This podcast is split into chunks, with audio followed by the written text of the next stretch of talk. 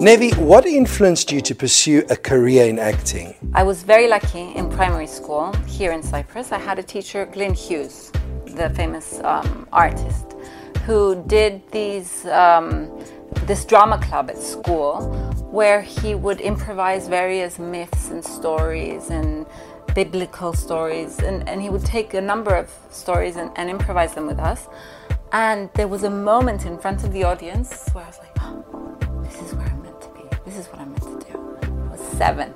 So it's not something I could articulate at the time. I grew up with parents and grandparents who made a point of taking us to the theater, made a point of making sure we saw certain films, and the, the friends you have growing up and how we all work together. And then one day, when the time comes and you have to figure out what you want to do with the rest of your life, and you find out you don't really have a choice, this is what you're going to do. Who do you consider to be your acting role model whose career you wanted to emulate and why? I don't think there was ever a, um, a specific conscious thought of, ah, I need to emulate them or I want to be like them, or there was admiration, I think. That it's not so much the emulating.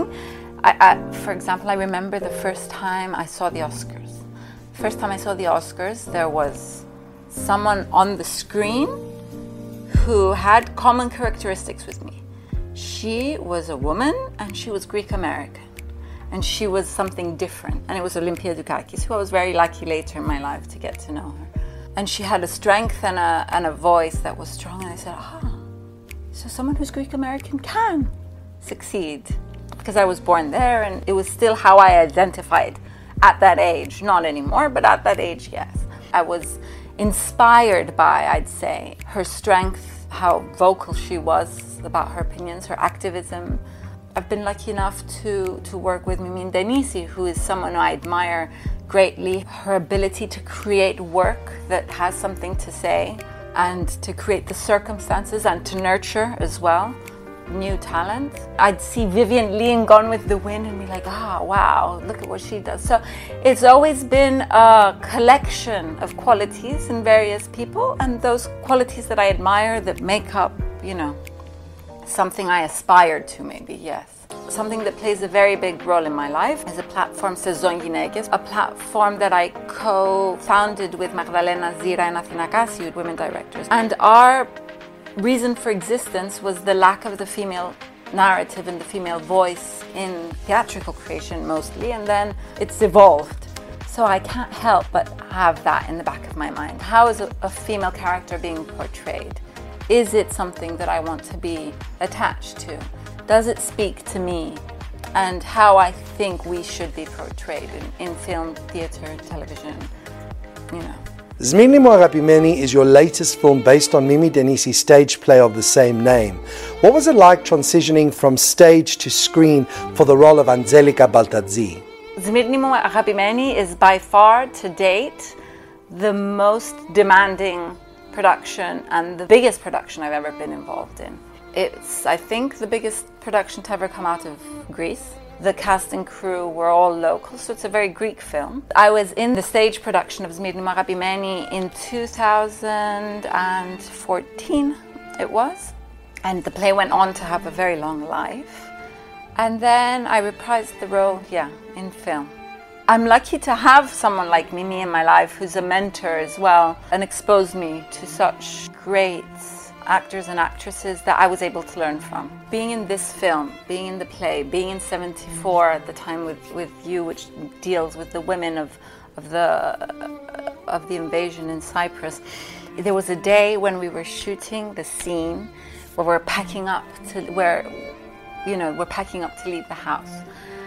And some tweet, some tweet came up on my phone uh, before we had started shooting. It was a really hard day to, to be shooting.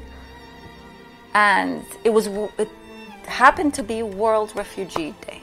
It was in June. And I turned to Mimi and I said, It's World Refugee Day today. She started, her eyes, you know, welled up. There's a sense of responsibility that comes that cannot you cannot help but have when sharing the stories of displaced people whether or not you were.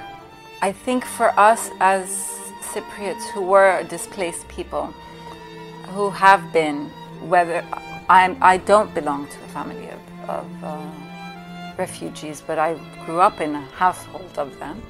The parallels are never ending and the repetition of history is never ending whether it was 74 whether it was Mirni whether it was before whether it was you know Syrian refugee crisis whether it was it's a constant. It seems to be a constant. Whether you go back to ancient times and look at the displaced people of you know ancient wars so the story of the Trojan women there's a never ending struggle in humanity.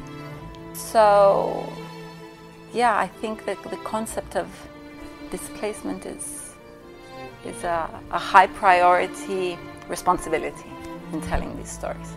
There's many times that for work I have to be away from them. To have your kids tell you it's okay because I understand that this is important and you need to do this is all the validation I need to and free, you know, it, it gives me wings to be able to go off and do my thing. And when I know that they are behind me, they've got my back.